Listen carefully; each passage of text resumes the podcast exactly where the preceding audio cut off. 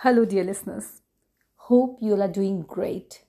So, this is coffee o'clock, and it's time for you to get a cup of coffee for yourself and to stay tuned to this channel because for the next few minutes, you'll be listening to another inspirational story.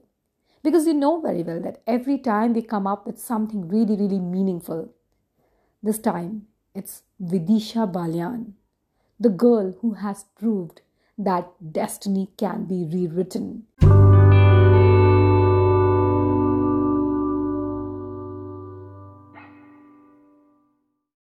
Vidisha Balyan, Miss World Deaf 2019. Well, you don't need to pity her, for she was born hearing impaired. Rather, you need to learn the art of converting darkness into light from her. Need to learn from her that how can a cacophony be converted into euphony of life. So here we have Vidisha Balyan. Welcome to coffee conversations Vidisha बहुत बहुत स्वागत है आपका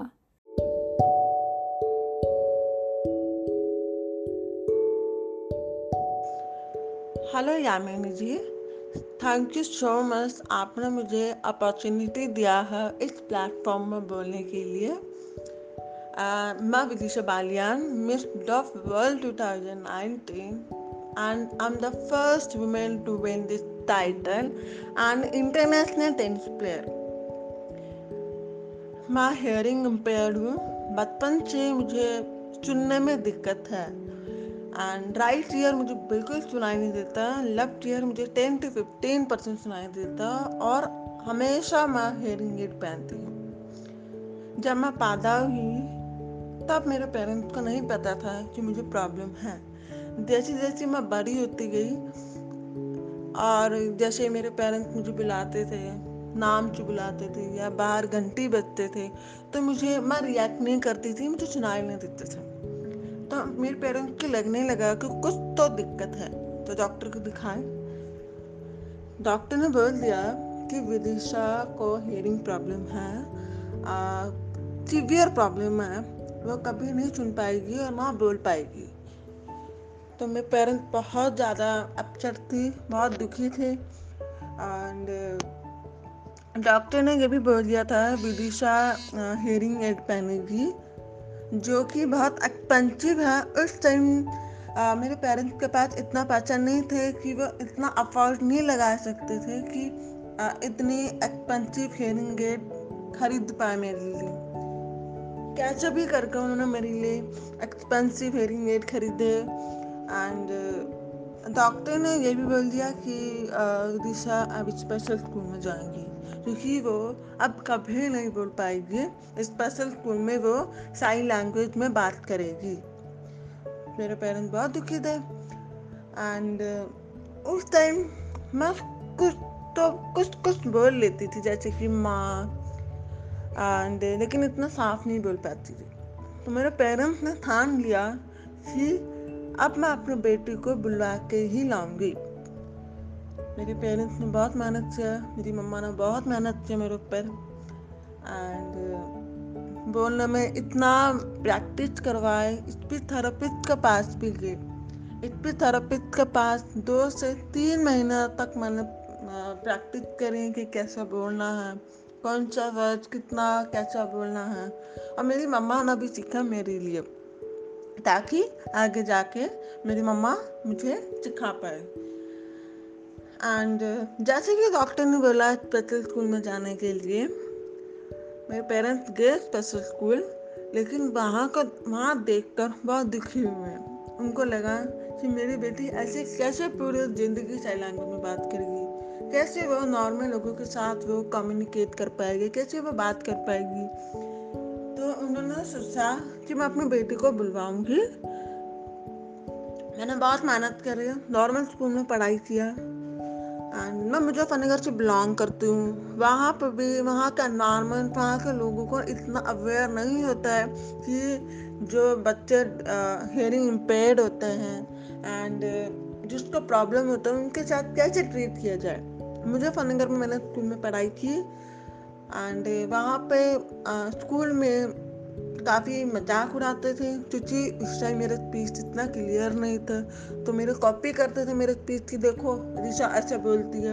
अब बहुत ही जल्दी demotivate हो जाती थी। एंड टीचर की बात मुझे समझ में नहीं आती थी।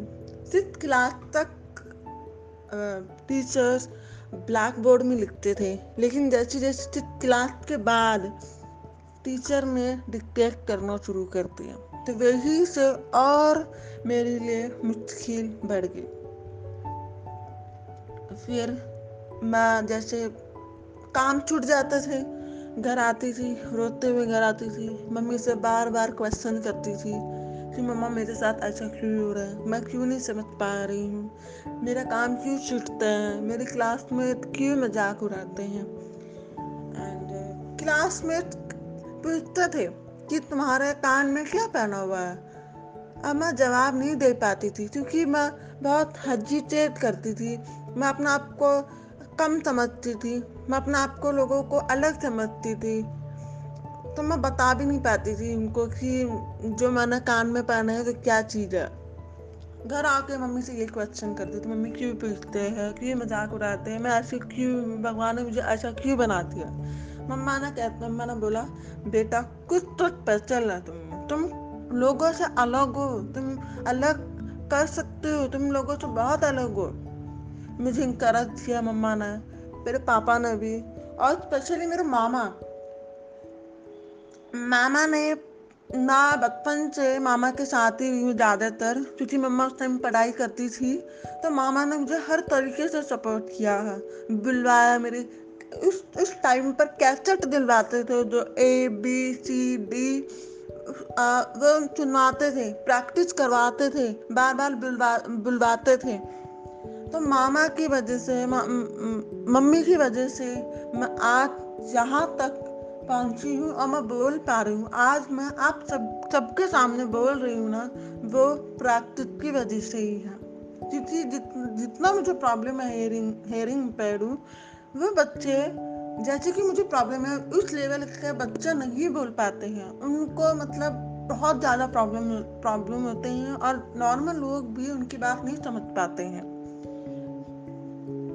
तो मैंने, मेरे पेरेंट्स ने मेरे ऊपर बहुत मेहनत किया स्कूल में नॉर्मल स्कूल में पढ़ाई की लेकिन मेरी पढ़ाई उस मतलब अच्छा अच्छा नहीं अच्छा नहीं कर पाई मैं पढ़ाई में, क्योंकि मुझे समझ में नहीं आती थी टीचर के बाद बचपन से स्पोर्ट्स में इंटरेस्ट थी। पहले मैं बास्केटबॉल खेलती थी। बास्केटबॉल में मैं वाइस कैप्टन रही हूँ। बहुत अच्छा खेलती थी मैं। जब मैं नौ दस साल की थी। लेकिन ग्रुप गेम होने की वजह से मुझे छोड़ना पड़ा। लेकिन मेरे कोच ने मुझे ऑब्ज़र्व किया और मेरे नाना जी को सजेस्ट किया कि विदिशा खेल सकती है, आगे जा सकती है, मगर इंडिविजुअल गेम में, क्योंकि हाइट और फिजिक अच्छी है स्टेमिना बहुत अच्छी है तो वह गेम में आगे जा सकती है। फिर मैंने लॉन टेनिस खेलना शुरू कर दिया है।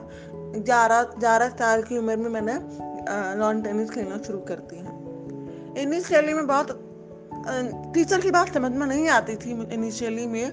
धीरे धीरे धीरे कोर्स की बात मुझे समझ में आने लगी। अब इजीली कम्युनिकेट कर, करने लगी। तो इनिशियली में बहुत अच्छा टेनिस खेलती थी। नॉर्मल कैटेगरी में all India rank fifty five हासिल किया है। एंड जैसे मैंने बताया कि इनिशियली में अच्छा खेलती थी। स्टेट लेवल में मैं फ़र्स्ट रनर आप आई हूँ। मुझे मुझे, मेरे में कॉन्फिडेंस आ गया कि मैं गेम में बहुत अच्छा कर सकती हूँ मैं बहुत आगे जा सकती हूँ।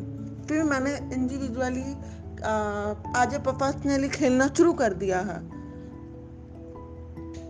बहुत अच्छा खेलना शुरू किया नॉर्मल कैटेगरी में मैंने काफ़ी अच्छा खेला, काफ़ी टूर्नामेंट खेले, काफ़ी मेडल्स लाए, जीती हूँ। एंड कुछ सालों बाद चार, पाँच साल बाद मुझे पता चला है कि जैसे कि नॉर्मल कैटेगरी में ओलंपिक होता है और पारा ओलंपिक होता है, वैसे ही मुझे पता चला है कि डफ ओलंपिक भी होते हैं। तो मैं बहुत खुश हुई। इस बार, इसके बारे में मैंने अपने पेरेंट्स को बताया और पेरेंट्स भी बहुत खुश हुए एंड मैंने बहुत मेहनत की और फोकस के साथ मैंने खेला अपने डाइट पे, अपना गेम में और ज़्यादा फोकस किया। फिर मैंने नेशनल ऑफ़ गेम्स में सिल्वर मेडल जीती हूँ। सिल्वर मेडल जीता और डफ ओलंपिक के लिए सिलेक्ट हो गई हूँ। एंड डफ ओलंपिक खेली टफ ओलंपिक टर्की में हुई थी 2017 में। बहुत अच्छा खेला सेमीफाइनल तक पहुँची। लेकिन खेलते खेलते मुझे मेरे बैक में जर्क लग गया, जो मैं इस टफ कंपटीशन को कोप अप नहीं कर पाई। मैं खेल नहीं पाई, मुझे छोड़ना पड़ा बीच में। फिर से मैं डिमोटिवेट हो गई। फिर से मेरा कॉन्फिडेंस लेवल डाउन हो गया है। फिर से मैं पहले की तरह मैं परेशान हो गई। कंप्लेन हर वक्त कंप्लेन मेरे साथ ऐसा क्यों हो रहा? मेरे साथ ऐसा क्यों हो रहा? फिर मैं टर्की से इंडिया वापस आए डॉक्टर को दिखाया। तो बोला बैक में मुझे इंजरी है सीवियर बोला कि टेनिस बहुत टफ गेम है। अब विदिशा को छोड़ना पड़ेगा। अगर वो खेलेगी तो आगे बहुत प्रॉब्लम होगी। ज़िंदगी भर वो बेड बेड पर रह जाएगी। वो नहीं खेल पाएगी फिर। तो बहुत दुखी हुई मैं।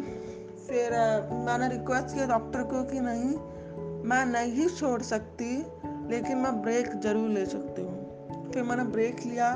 इलेवेंथ मंथ ब्रेक लिया। बीच में इलेवेंथ मंथ के बीच में मैंने पहले छः महीने छः महीने ब्रेक लिया था। फिजियोथेरापिस्ट के पास गए, कुछ बैक के रिलेटेड एक्सरसाइज किया बैक को संत करने के लिए। तो उसके बाद छः महीने बाद मैं ना फिर ग्राउंड पे आ गई। फिर से मुझे एक महीना खेला, फिर से मुझे डर लग गया, फिर से मैं खेल नहीं पाई, फिर मुझे छोड़ना पड़ा, फिर ब्रेक लिया। तो ब्रेक लिया। ब्रेक के टाइम पे मुझे आ, मैं कुछ करना चाहती थी मैं कुछ अलग करना चाहती थी। तो मैंने देखा मिस डफ इंडिया भी होता है। मिस डफ इंडिया के बारे में मैंने अपने पेरेंट्स से बताया लेकिन मम्मा मम्मा ने बोला मुझे कि ये तो तुम कैसे मिस ऑफ़ इंडिया में पार्टिसिपेट करोगी? तुम तो तुम्हारी बॉडी बहुत पर्सनालिटी लगती है तुम्हारे बहुत वुमन लगते हो ऐसे कैसे तुम एकदम से आज ब्यूटी पाजेंट कैसे तुम पार्टिसिपेट करोगे उसमें मैंने बोला तो प्लीज़ आप मुझे एक बार मौका दीजिए मौका दीजिए। मैं आप मेहनत करूँगी। मैं, जैसे मैंने टेनिस में मेहनत किया है, मैं इसमें भी मेहनत करूँगी। तो मम्मा बोलते हैं, बिल्कुल आप करो। मेहनत के साथ करो, सब होता है। फिर मैंने मेहनत किया डाइट डाइट पे फोकस किया। अपनी बचपन से डांस में मैं मतलब इंटरेस्ट था मुझे बहुत। तो मैंने डांस बहुत करती थी टीवी में देख देख कर एक्ट्रेस को देख देख कर मैं खुद घर में वैसे भी करती थी।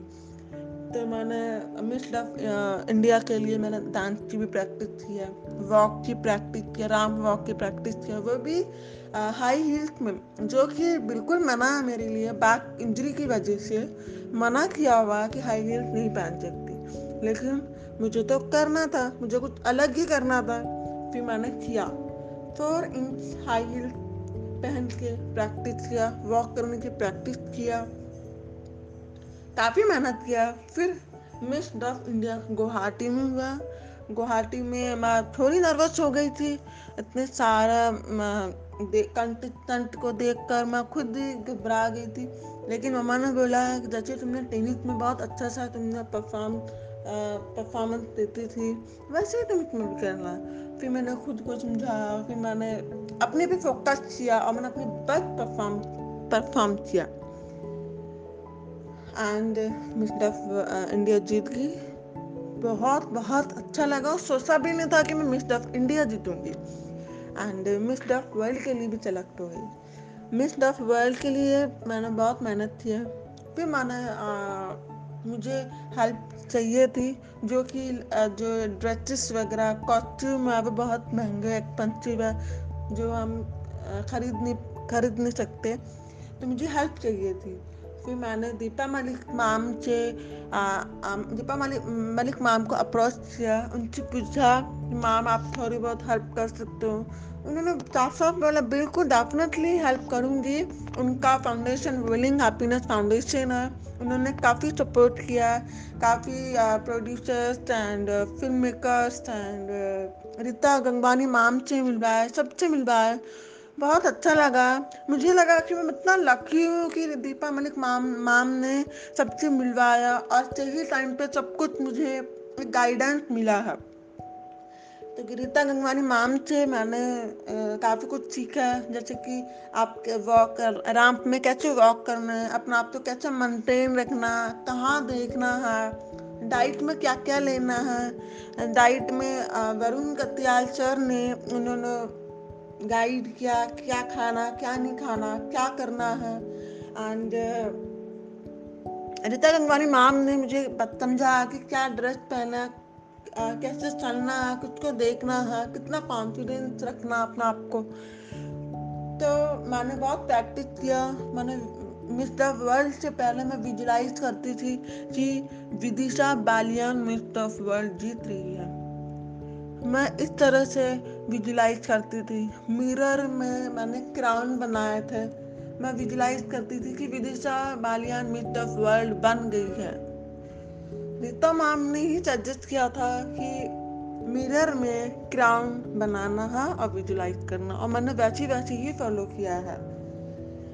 एंड मिस डफ वर्ल्ड के लिए मैं चली चली गई। साउथ अफ्रीका में हुआ था। थोड़ी बहुत नर्वस थी, लेकिन रीता गंगवानी मैम की वजह से ही मैंने अपने आप को कॉन्फिडेंस लेवल मेंटेन किया है। काफ़ी अच्छा परफॉर्मेंस दिया मैंने मिस डफ वर्ल्ड में। बारह दिन वहाँ पे रही हूँ। वहाँ पे ज्यूरी ऑब्ज़र्व करते हैं। जबकि रीता माम गंगवानी ने मुझे पहले ही बता दिया था कि आप अगर बारह दिन वहीं रहोगे तो ध्यान रखना, आपको पता भी नहीं चलेगा कि कौन ज्यूरी आपको ऑब्ज़र्व कर रहे हैं। तो मैंने वही से फ़र्स्ट डे से ही मैंने ध्यान रखना शुरू किया मेंटेन रखा वहाँ पे मैंने। कैसे हैंड शेक करना है कैसे बात करना है साइन लैंग्वेज में कैसे बात करना है कैसे एंजॉय करना है। तो मैंने वैसे वैसे फॉलो किया जैसे कि मैम ने मुझे सजेस्ट किया। काफ़ी अच्छा परफॉर्मेंस दिया काफ़ी मैंने एंजॉय भी किया मैंने बाकी कंटेस्टेंट के साथ काफ़ी अच्छा एंजॉय किया मैंने चार लैंग्वेज में बात किया। इससे पहले मैंने आ, इंटरनेशनल साइन लैंग्वेज मैंने प्रैक्टिस किया था। यूट्यूब से कि कैसे इंटरनेशनल साइन लैंग्वेज में बात करना है। तो मैंने काफ़ी मेहनत किया।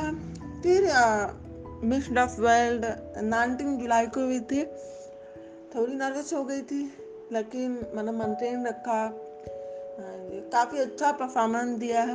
वहाँ पे आ, मैंने तांडव भरतनाट्यम परफॉर्म दिया है। परफॉर्मेंस दिया है। एंड बहुत अच्छा किया मैंने एंड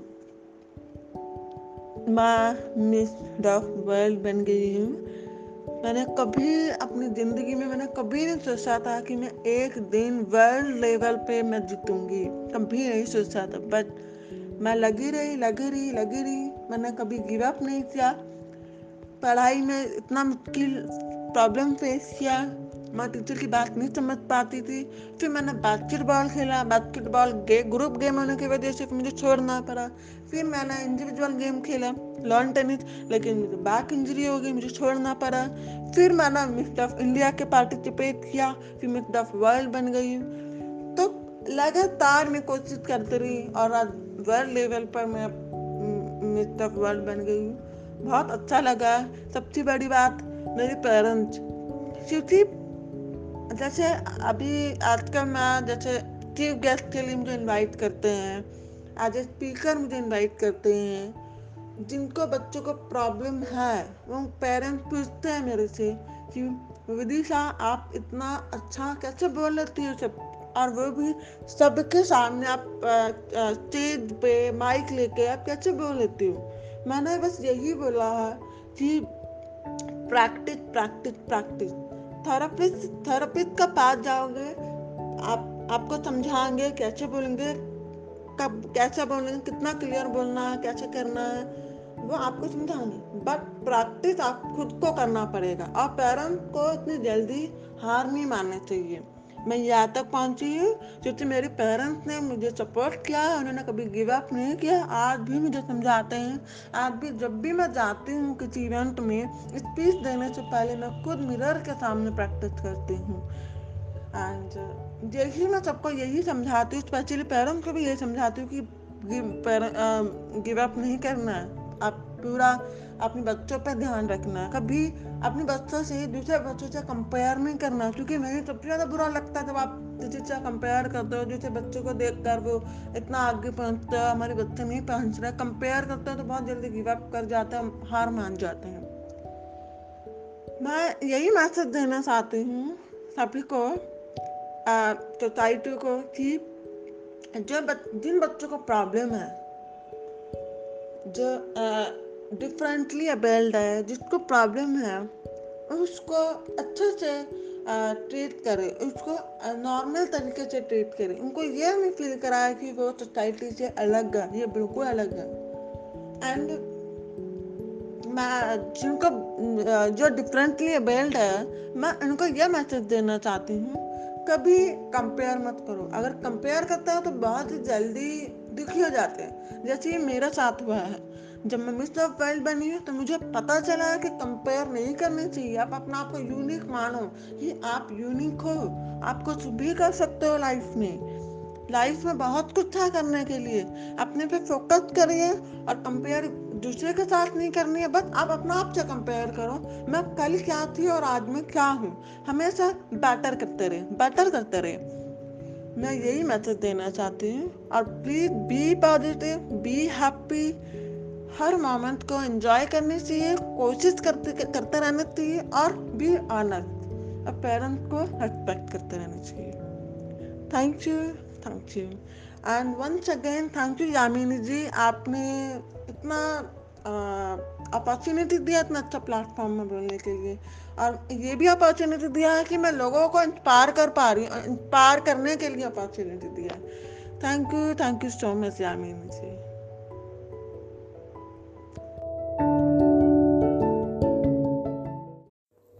ये हमारे लिए बहुत ही गर्व की बात है विदिशा, कि आप हमारे प्लेटफॉर्म पे आई और यहाँ आकर आपने लोगों को इंस्पायर किया है, इतनी इंस्पिरेशनल बातें बताई हैं।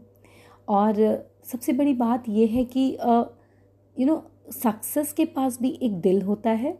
वो कहते हैं ना कि सक्सेस का दिल उन्हीं पर आता है जो मेहनत करते हैं और मेहनत करने से पीछे नहीं हटते और ख़ुद पर विश्वास रखते हैं। तो शायद सक्सेस का दिल आपके ऊपर आया है विदिशा, क्योंकि आप यूनिक हो and you are an inspiration